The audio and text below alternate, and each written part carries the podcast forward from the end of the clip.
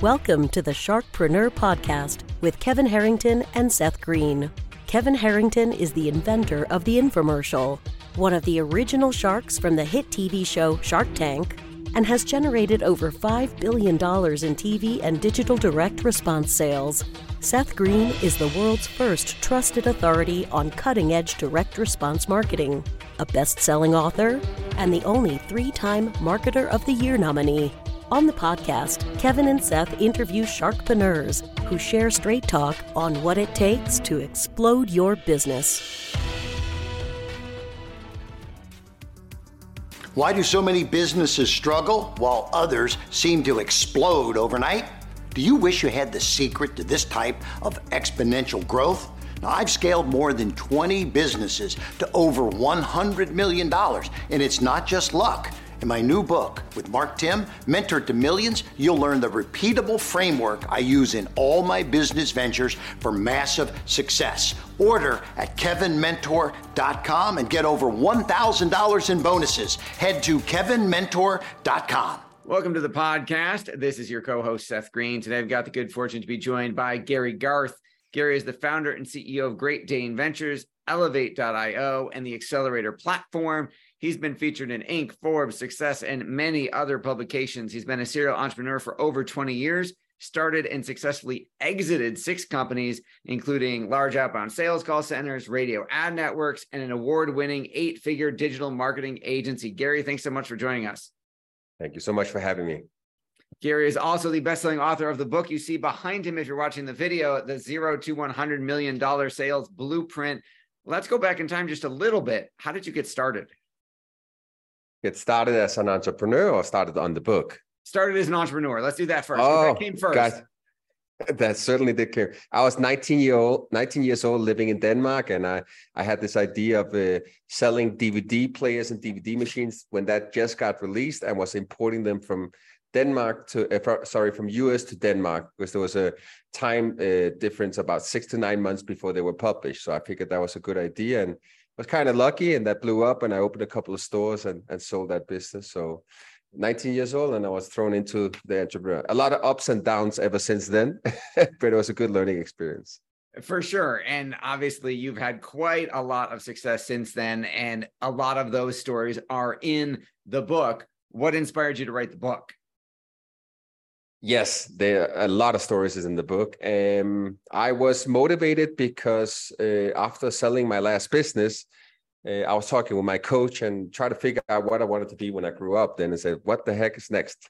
And she was like, "What really drives you? What makes uh, what makes you feel happy?" And I was just resonating on a lot of the the feedback from people I've been training, companies I've been helping, and and the compliments of saying like hey that really helped a lot. Could you put that on paper? Could you share that? and so forth just fuel fuel me with motivation to try to you know accumulate all those learnings uh, also the learnings from all the great people i've been working with over the years and put it into a uh, into one book uh, that encompasses everything. Because i think as as you as an entrepreneur, there's a, a, ton of great books out there you can read. I'm an avid reader myself, but they're very subject matter specific. So I felt there was a need for a book. If you're starting a business, if you launch it, if you just launched it, and you need to have uh, the steps for that the, the, the journey over the first couple of years in in sales and revenue generation, then um, then I, I believe I put everything in that book. Yes, so that was you certainly did. I when I read it, I thought this is not just a book. This could easily be a couple thousand dollar course.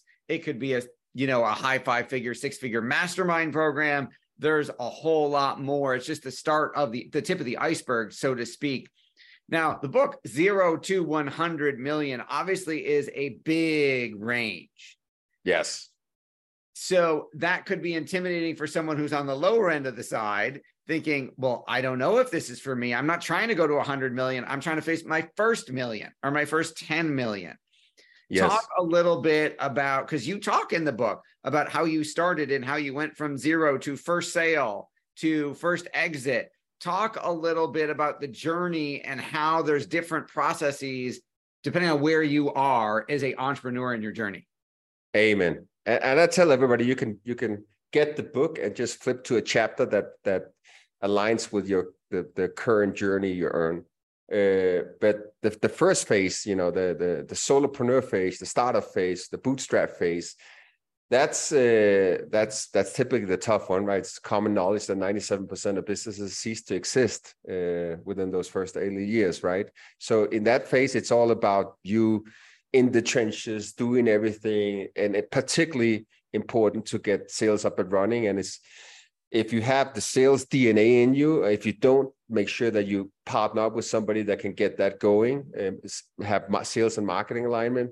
And then the next phase is basically start building out a team, right? And I put a lot of emphasis on that in my books as for how to hire your first VP, how to build your first sales team, how to have a sales onboarding plan, all the, the mission critical things that a lot of people forget to do because it's difference of you me selling or you're hiring one rep to do it or you're having a team of 20 uh, and then that next phase is where I call it. That's where you almost need like the VP of sales uh, with with spreadsheets. It's all about metrics, numbers, data, and you know it's really uh, it's it's all about processes, automation, and uh, creating systems basically. So it's almost like a, a three step, three phase journey. I would say from the zero to a million, from a million to ten, and then from ten to a hundred, so to speak. What are some of the biggest pitfalls that people run into during those three phases that obviously the processes you laid out so well in your book can help them avoid?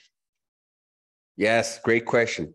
Well, in the first phase, it's it's pretty straightforward. It's just getting some freaking clients, right? That that's number one objective. The second phase is then the, the the knowledge transfer. How do you document everything? How do you make sure that your reps adapt adapt those good uh, behaviors how do you create a playbook to make sure that every follow it uh, and the reps that the mistakes is typically also that you hire one rep that's successful because a certain set of activities or skill sets but can't necessarily be replicated that easy. So it's important to to build out a, a sales playbook with all the best practices. Then at the the, the next stage is basically inefficiencies i would say when you start to scale you become not greedy but you're looking to to build the team and all of a sudden your closing rate starts to uh, you know decline. Overall efficiencies drop uh, you spend spend more money on acquiring a customer than previously. So the key is to sustain efficiency while uh, obtaining the results as you grow. That's very difficult and many companies are uh, expecting it to some extent. They're, they're okay that there's a detrimental returns, diminishing returns after uh, after a period of time. So it's about finding that sweet spot and that the, the, the growth rate that can become sustainable and, and satisfactory, so to speak. I think the most and you can confirm if if your experience backs this up. I think the most common issue that you get in the beginning of the let's say the zero to one million, the whole I'm the only one who can do it or I do it better than everybody else. How do I, when you talk about building a sales playbook, when you talk about building a process for someone else to duplicate, number one, how do you get that knowledge out of your head? And two, how do you get the founder over that belief that anyone, no one else is going to do it as good as me? And if I let it go and I delegate it, we're going to get less results. Yes, I think, and I fall victim to that all the time. I recently started another company, and I've just found myself uh, uh, doing the same patterns. You know, so it's common. Everybody who's fall victim to that, it, it's it's normal. Uh, but it's important to you know change change that perception of it. What what worked very well for me lately is just just thinking about like okay shooting like a little Vimeo video while I'm doing some activity, right? And then having somebody else try to document that in writing as well, and then putting into like a, a wiki or knowledge library so other people can ex- ex- access it. And what I found is that very often other people are very are better than doing it than, than myself. So it's just about having faith, trust in your team, and enabling them for success. Not always, uh, and also giving giving them some some some flexibility to do things their own way just tell them that here's the desired outcome now you go and figure it out if they can't figure it out that's when it's good to support but you know master that balance of giving uh, of not micromanaging but also giving them the autonomy to to to execute on on on your playbook so to speak you've successfully exited over six companies at least that i know of at this point there may be more what were some of the things that surprised you the most about that selling, exiting, acquisition process? That it that it's brutal, right? Um, So if you try to sell to an investment banker, another company, the due diligence process is is you know this almost it can almost kill your your efficiencies and and productivity because everything just gets scrutinized and you you you figuring out everything needs to get what is not documented or whatever could be a, a risk or a pitfall. And at the same time you're also giving up your secret sauce. You're basically opening up the you know your books and everything for another company and and i tried for instance where they went in and basically just you know took all the took all the the golden nuggets that we had and the, the the contract, the agreements, all those things. They had insights to that, and then they instead of buying, they just went ahead and and started. It was another big company where they, I guess, they assessed that investing the money versus investing in in trying to replicate it was favorable for the latter. So that's one. Uh, uh, another is also that a lot of entrepreneurs have a have an unrealistic vision about what the the multiplier could be, how much the the company is worth, how people will value it. They don't factor in their their own contribution, uh, and a lot of a lot of companies won't necessarily survive without the founder and the CEO as well. So making yourself indispensable in that equation as well is, is also difficult. So there's a lot of things to consider, I would say, if you want to go for next one. There are probably dozens, if not more, of productivity planners, journals, workbooks um, on the market everyone from Michael Hyatt to, you know, Joe Schmo seems to have one. Why did you create one and why is yours different? Thank you for bringing that up. Uh, mine is different because I've used planners for the last 20 years or so. Uh, I almost can't survive without one. I love it.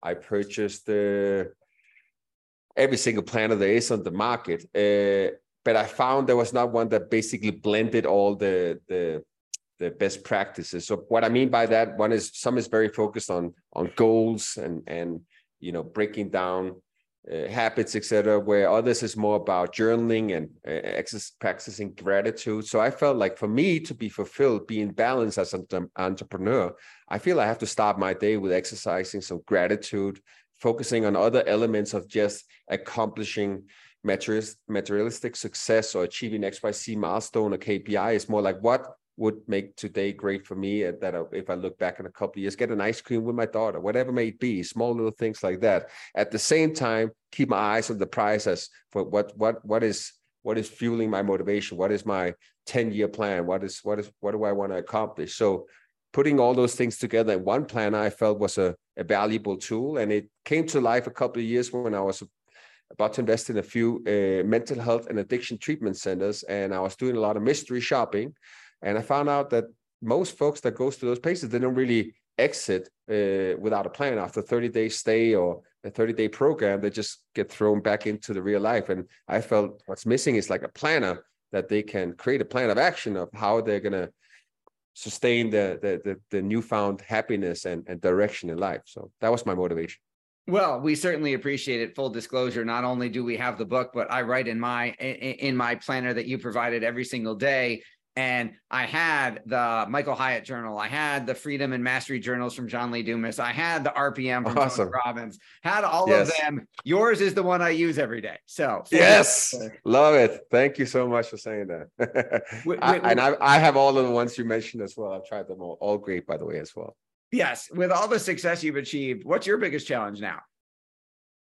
My biggest challenge now is I've entered a, a new industry, a new uh, niche, so to speak, and the, the learning curve has been very steep. Um, it's very exciting. I think that's what what I've been missing the last couple of years in my life. But that's my biggest challenge is basically cracking the code on on on this new niche, this new vertical I entered, and uh, also because I do have a big hairy audacious goal. I said I'm not just going to open. I want to be the biggest in that category. And then I found there's a lot of different challenges faced. But hey, that's entre- entrepreneurship 101, and and and I welcome it. Uh, For sure, your passion is obvious. What do you like best about what you're doing? I like the the what I like the most is the that I'm able to impact people. Um, uh, that I have a, an influence in, in a positive way. Uh, I also put that in my book that I've had a a lot of a lot of different businesses, success and failures. Some of them in my early years was just with the objective of making money. Uh, and it, as I got older, I just found that it's it's important for me to also uh, make money while impacting people in in a positive way, influencing them to to make their life better. So that's what I enjoy the most is that uh, it's it's helping a lot of people out of suffering, and it's helping a lot of people, you know, a, a, along with their families and and kids, etc. So that that's the best part of it that you can combine both making money and contributing. That is beautiful. For our folks watching or listening who want to learn more, where's the best place for them to go to get the book? Where's the best place for them to go to get the planner? And where's the best place for them to go to learn about you? Thank you.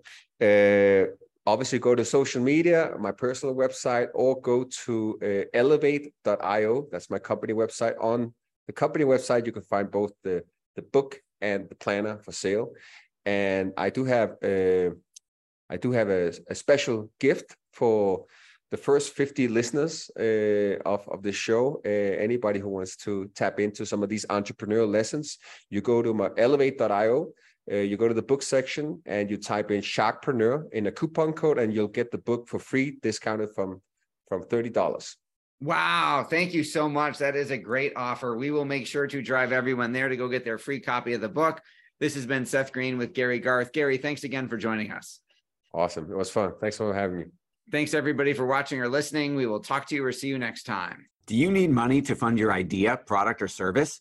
Are you ready to take your business to the next level but need capital to get it done? Kevin Harrington has heard more than 50,000 pitches and knows how to help you make the perfect pitch to get the funding for your entrepreneurial dream. He's distilled the process down in his perfect pitch cheat sheet, and it's yours for free. Just text pitch to him right now at 727 888 2100. Text pitch to 727-888-2100 right now and claim your free perfect pitch cheat sheet. Text pitch to 727-888-2100 to start funding your dream today. This show has been produced by Market Domination LLC.